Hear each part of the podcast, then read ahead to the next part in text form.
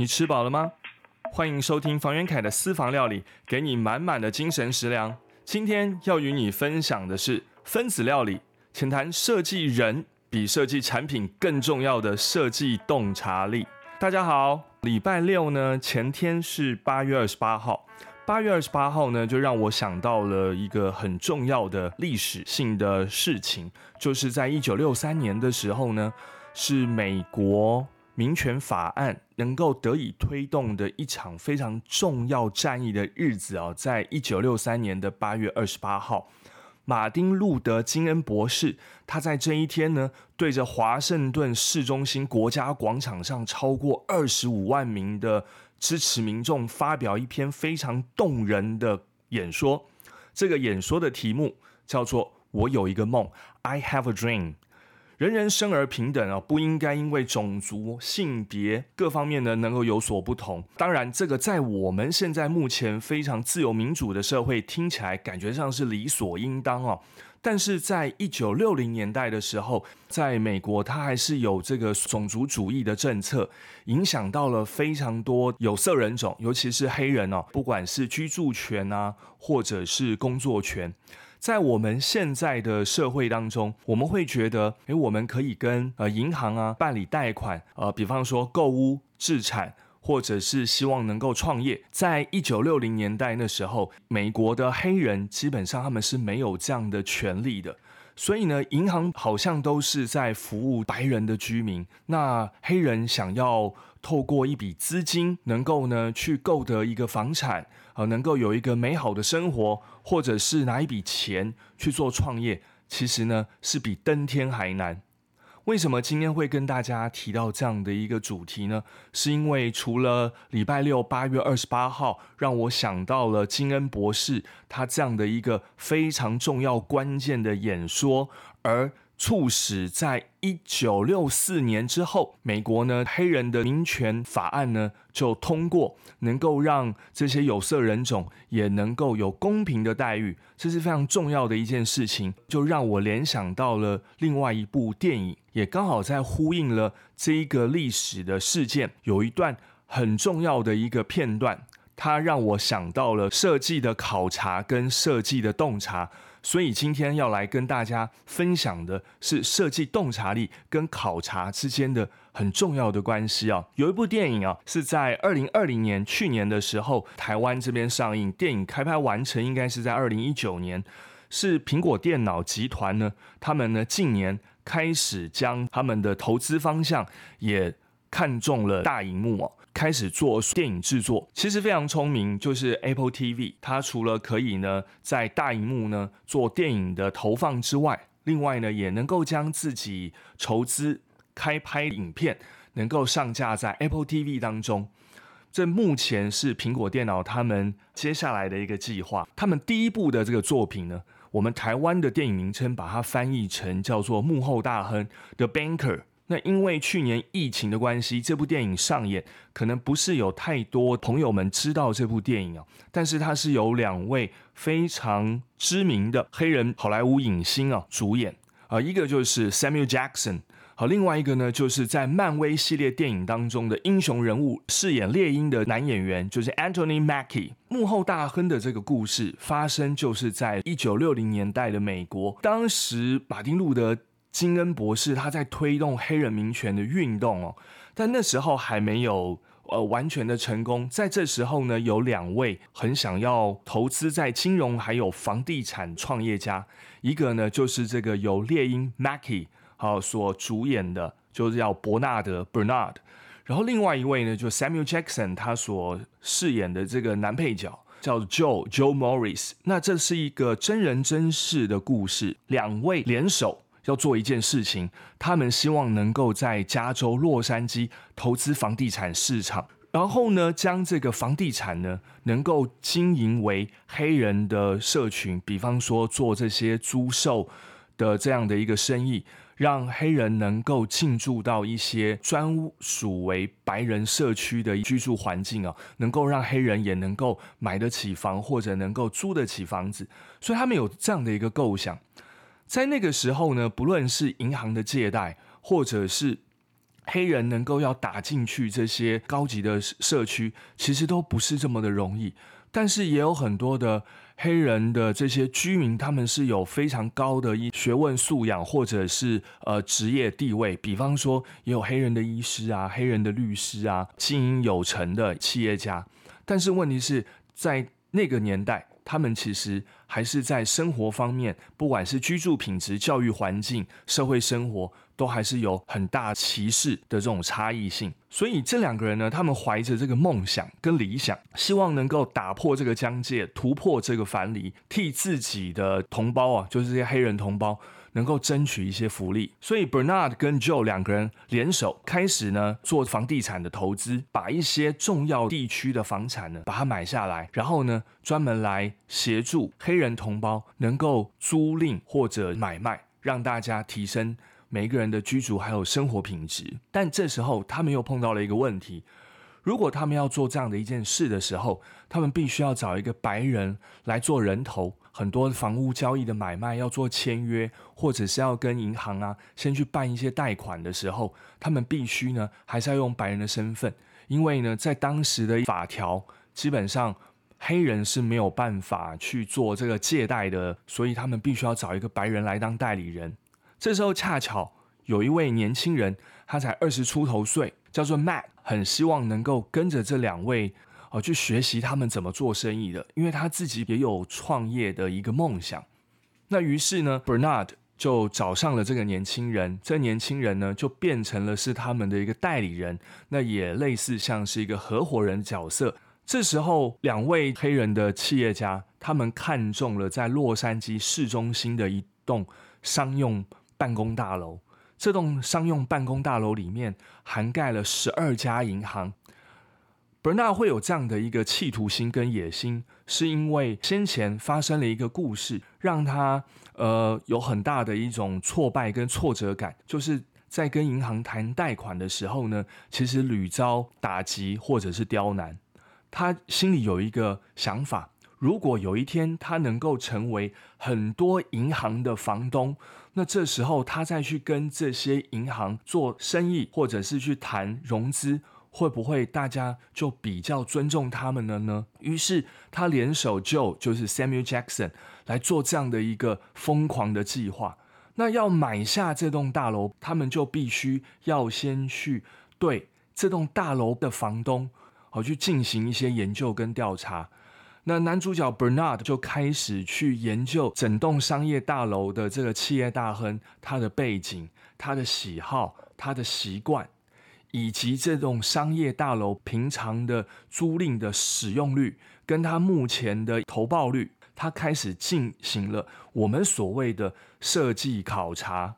然后呢，再将这个设计考察变成是设计洞察。那如果我们把“设计”两个字拿掉的话，也就是他先进行了调研，然后呢，再做转化为自己的一个洞察能力。在这个影片当中，这一段我觉得非常迷人。Bernard 这个猎鹰啊，跟这个 Samuel Jackson 所演的这个富豪 Joe，他们两个人如何去训练少不经事啊白人小毛头，然后能够成为一个面对地产大亨要进行谈判。交易非常重要的关键人物的角色，所以在这个培养的过程当中是非常吸引我的哦。首先，Samuel Jackson 跟 Bernard 约这个年轻人呢，要他一大早六点就到高尔夫球场汇合。哦，原来一开始要教会这个年轻人打高尔夫球，接下来呢又教这个年轻人要如何懂得品酒，接下来又要这个年轻人呢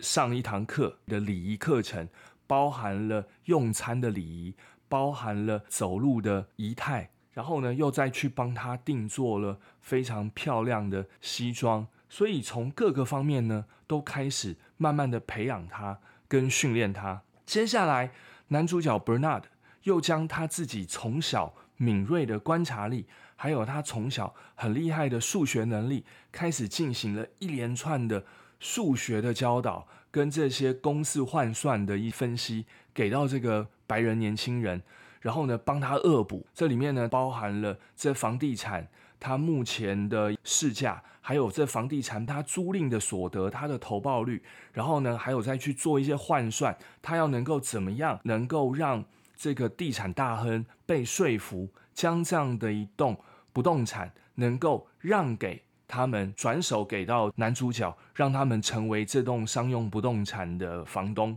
那这里面他做了非常多的分析，甚至呢，到晚上的时候呢，他们都会去观察这栋商用大楼到底有哪几盏灯是亮着的，他会去数到底有出租多少的办公室。还有多少的办公室没有出租出去？然后他再去进行各个楼层租金单一面积的价格，然后呢，再自己去设想他们觉得可以出的价钱，试图打动跟说服原本这栋商用大楼的地产大亨。在这一段的影片里面，非常非常的动人，而且呢，感觉上是很令人。兴奋跟刺激的主要原因就是，你可以看到这个年轻人到了这个谈判桌上之后，然后如何去跟这个地毯大亨之间呃针锋相对、唇枪舌战，非常的精彩。而在这前段的时候，年轻人为了要能够达成这样的使命，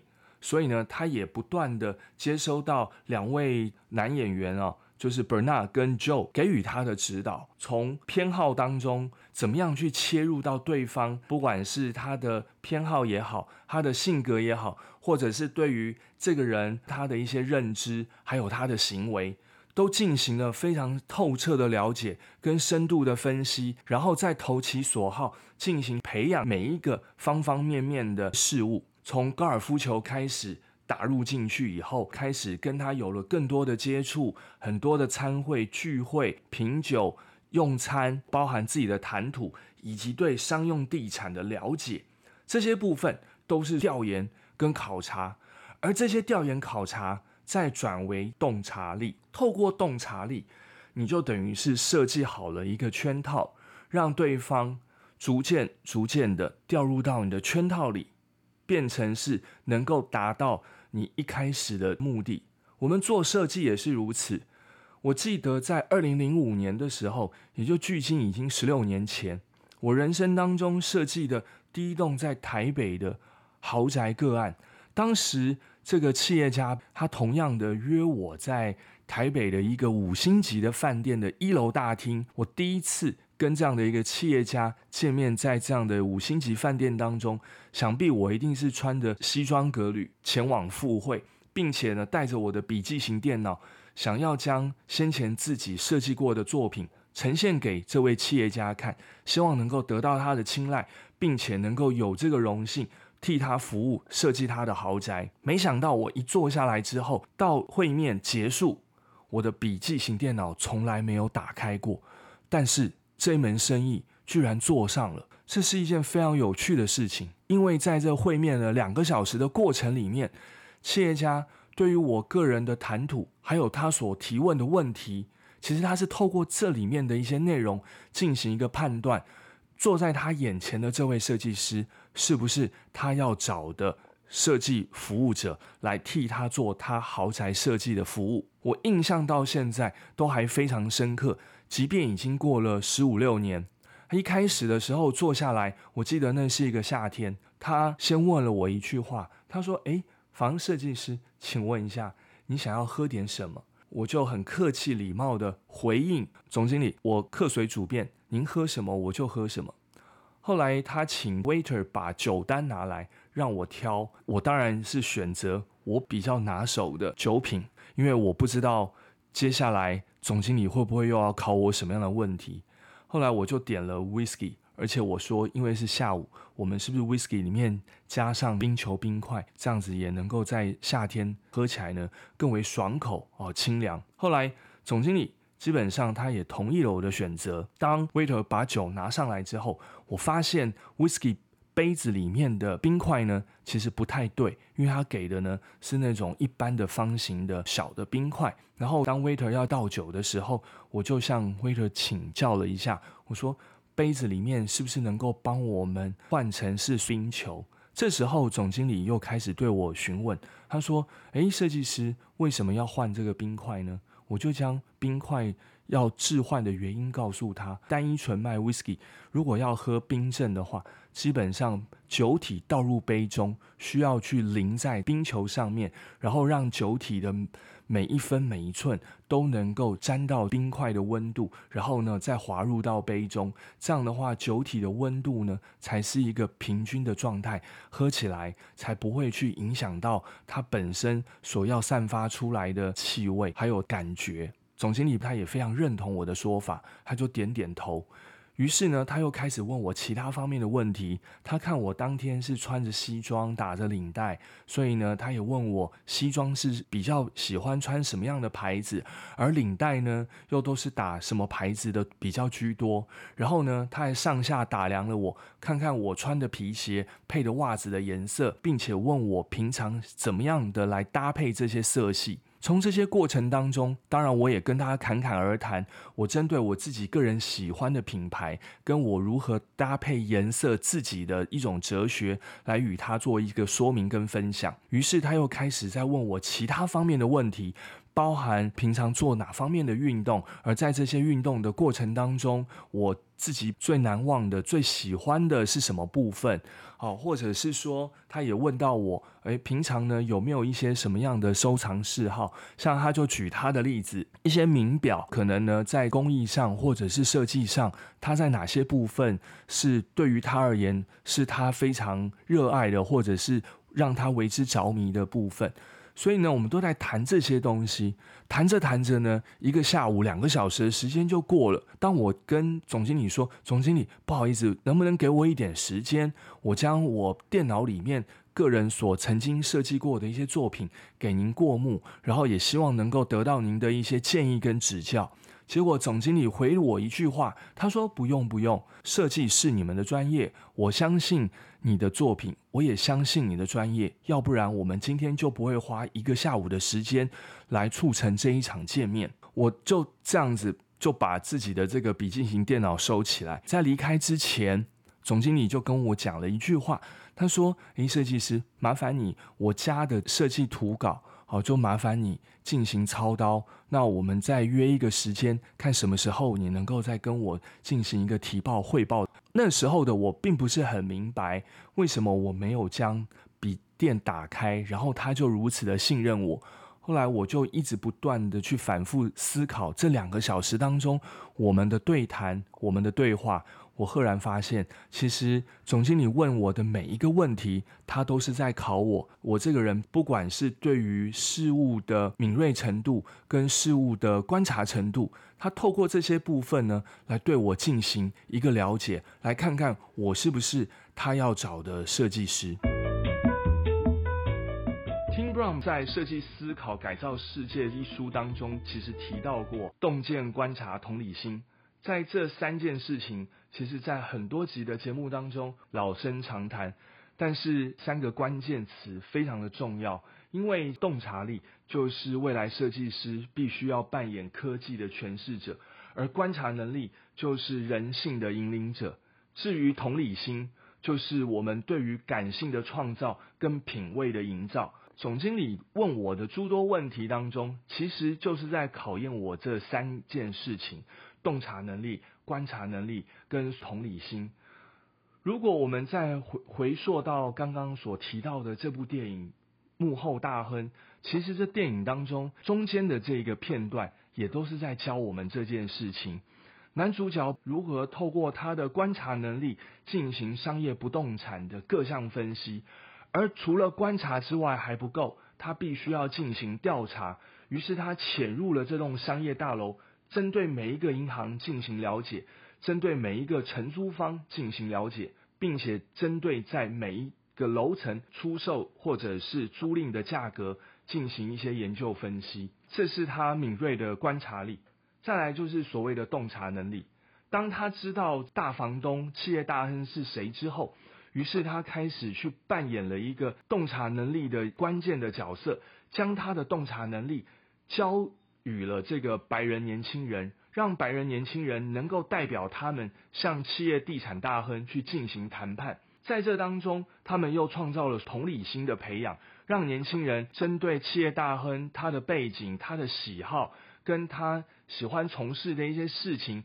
开始切入着手，所以投其所好，包含品味的营造，透过这样的一些机会场合切入，让别人觉得说，诶，你跟我是同道中人，我们大家有共同的嗜好，有共同的品味，那这样的话就是一种同理心。我觉得我想的可能跟你想的一样，你想的可能跟我想的一样。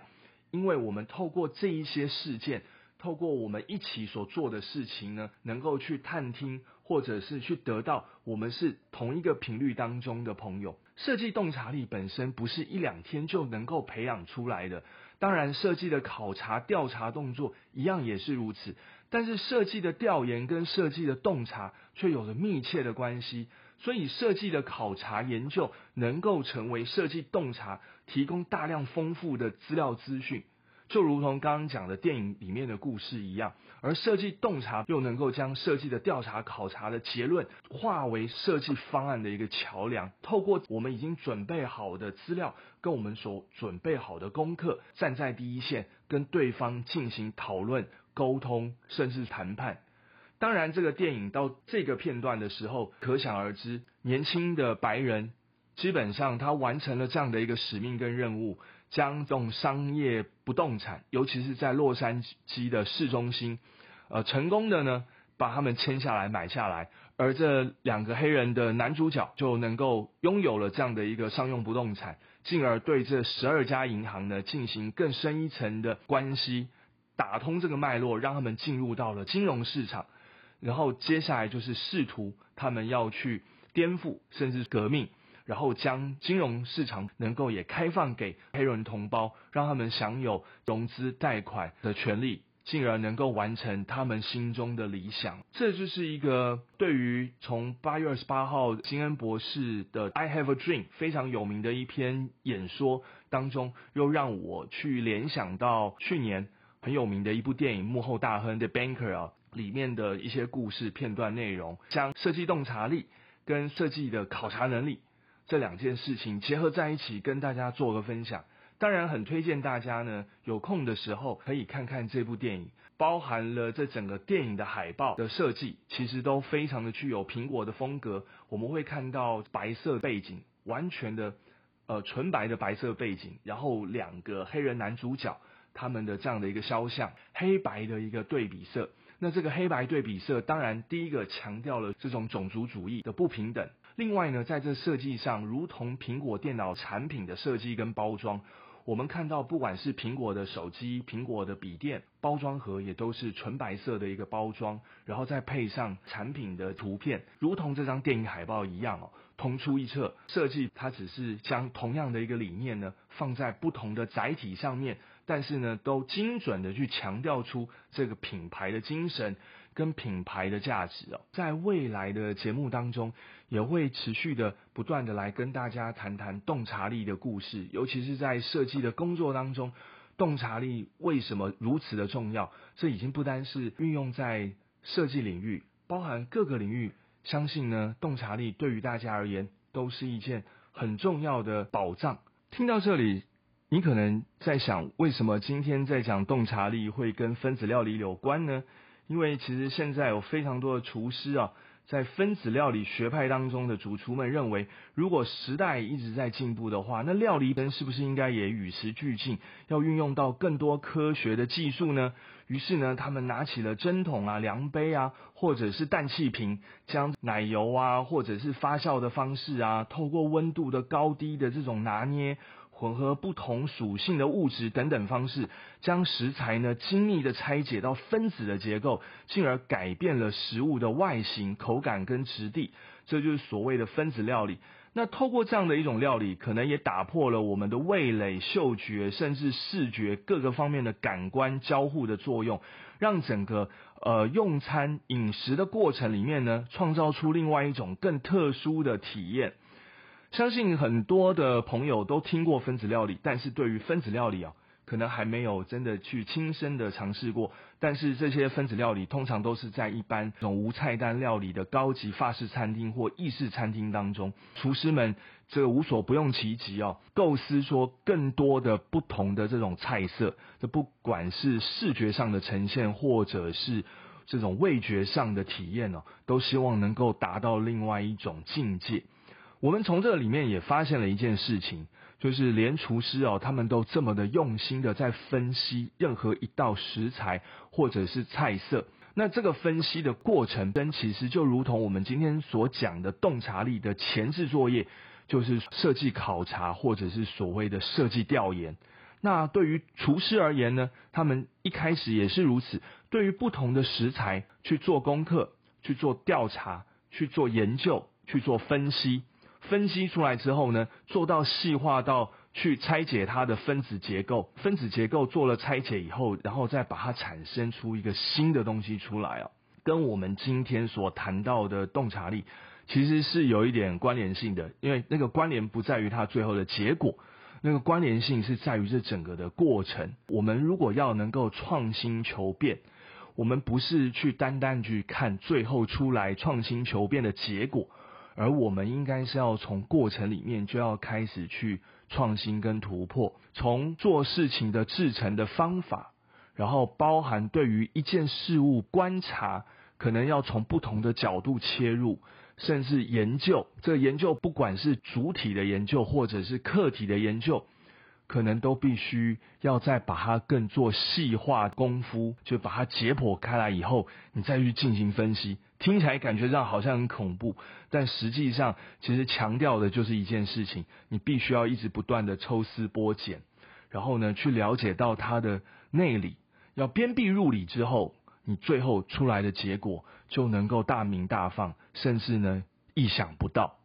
OK，那就今天跟大家分享的主题到这里。欢迎你继续收听我对设计方面的诸多的分享，呃，希望呢能够透过不管是理论、透过知识，甚至还有一些呃设计的故事经验当中，给你满满的收获。我们下回见，拜拜。